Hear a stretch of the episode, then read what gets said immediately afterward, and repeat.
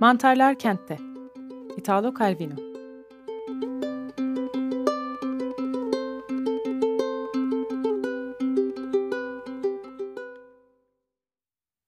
Uzaklardan gelen rüzgar, yalnızca başka toprakların çiçek tozlarının aksırttığı saman nezleliler gibi az sayıda duyarlı kişinin fark ettiği alışılmadık armağanlar getirdi.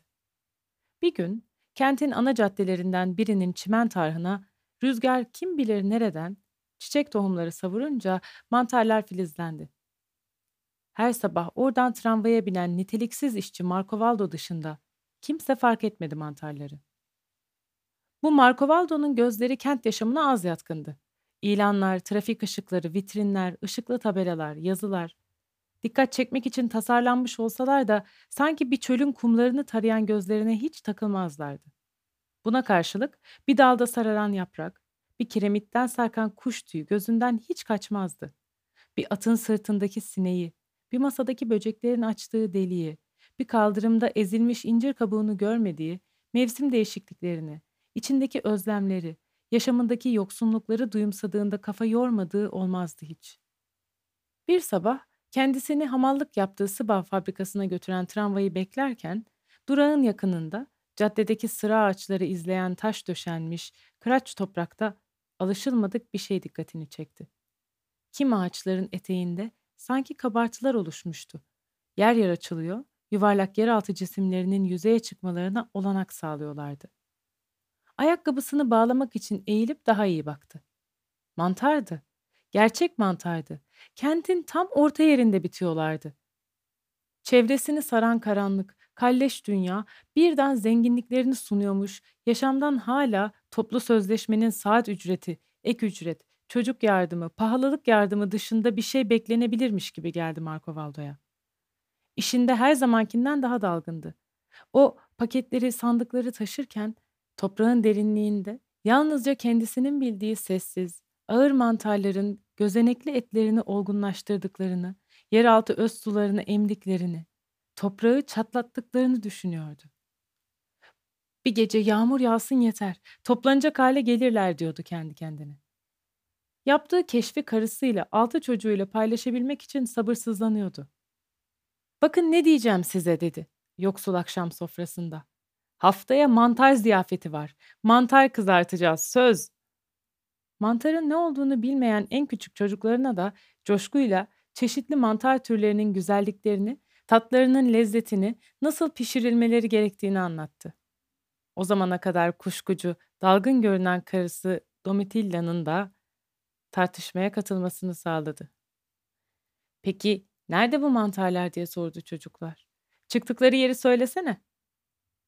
Bu soru üzerine bir kuşku Marco Valdo'nun hevesini kırdı. Nerede olduğunu söylersem arkadaşlarını toplayıp mantar peşine düşerler. Bütün mahalle duyar, mantarlar da başkalarının tencerelerini boylar. Yüreğini hemen evrensel bir sevgiyle doldurmuş olan bu keşif, şimdi mülkiyet hırsı uyandırıyor. Kıskançlık, güvensizlik çemberiyle sarıyordu onu. Mantarların yerini ben biliyorum. Bir ben, dedi çocuklarına. Kimseye söz etmeyeceksiniz bundan. Ertesi sabah tramvay durağına yaklaşırken Marco Valdo huzursuzdu. Çimenlere eğildi. Çok olmasa da biraz büyümüş, hemen tümü hala toprak altındaki mantarları görerek rahatladı. Arkasında birinin olduğunu fark ettiğinde böyle eğilmişti. Hemen doğruldu, ilgisiz bir havaya girmeye çalıştı. Bir çöpçü süpürgesine dayanmış, ona bakıyordu. Görev bölgesinde mantarların bulunduğu bu çöpçü, gözlüklü, sırık gibi bir delikanlıydı. Adı Amadigi'ydi.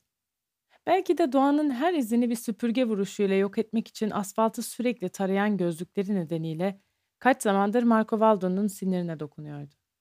Günlerden cumartesiydi.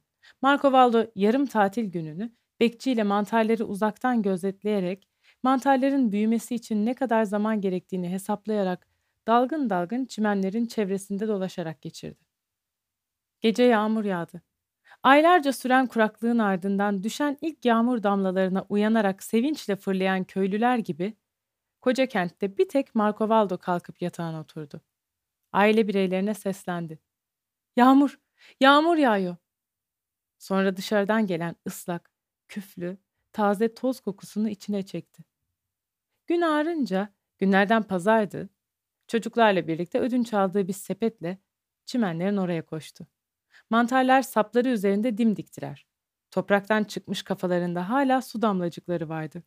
Yaşasın deyip mantarları toplamaya koyuldular. Baba şuradaki adama bak ne çok topladı dedi Michelino. Babası başını kaldırınca yanı başında ayakta koltuğunun altında mantar dolu bir sepetle Amadigi'yi gördü. Siz de mi topluyorsunuz dedi çöpçü. Yenilebilir mantar demek ki. Biraz topladım ama pek güvenemiyordum.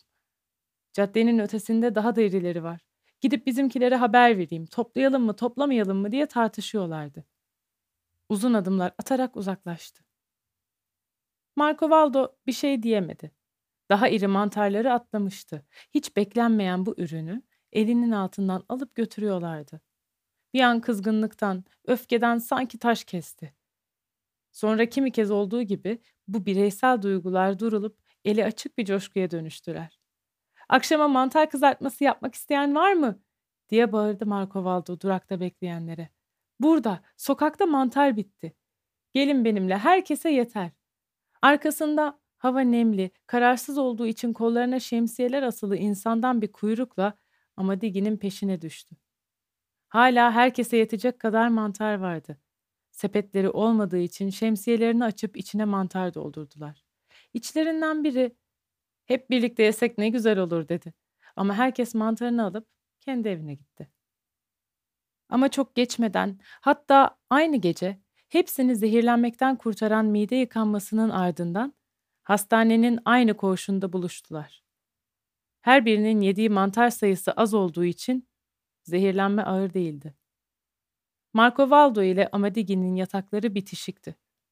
Birbirlerine öfkeyle bakıyorlardı.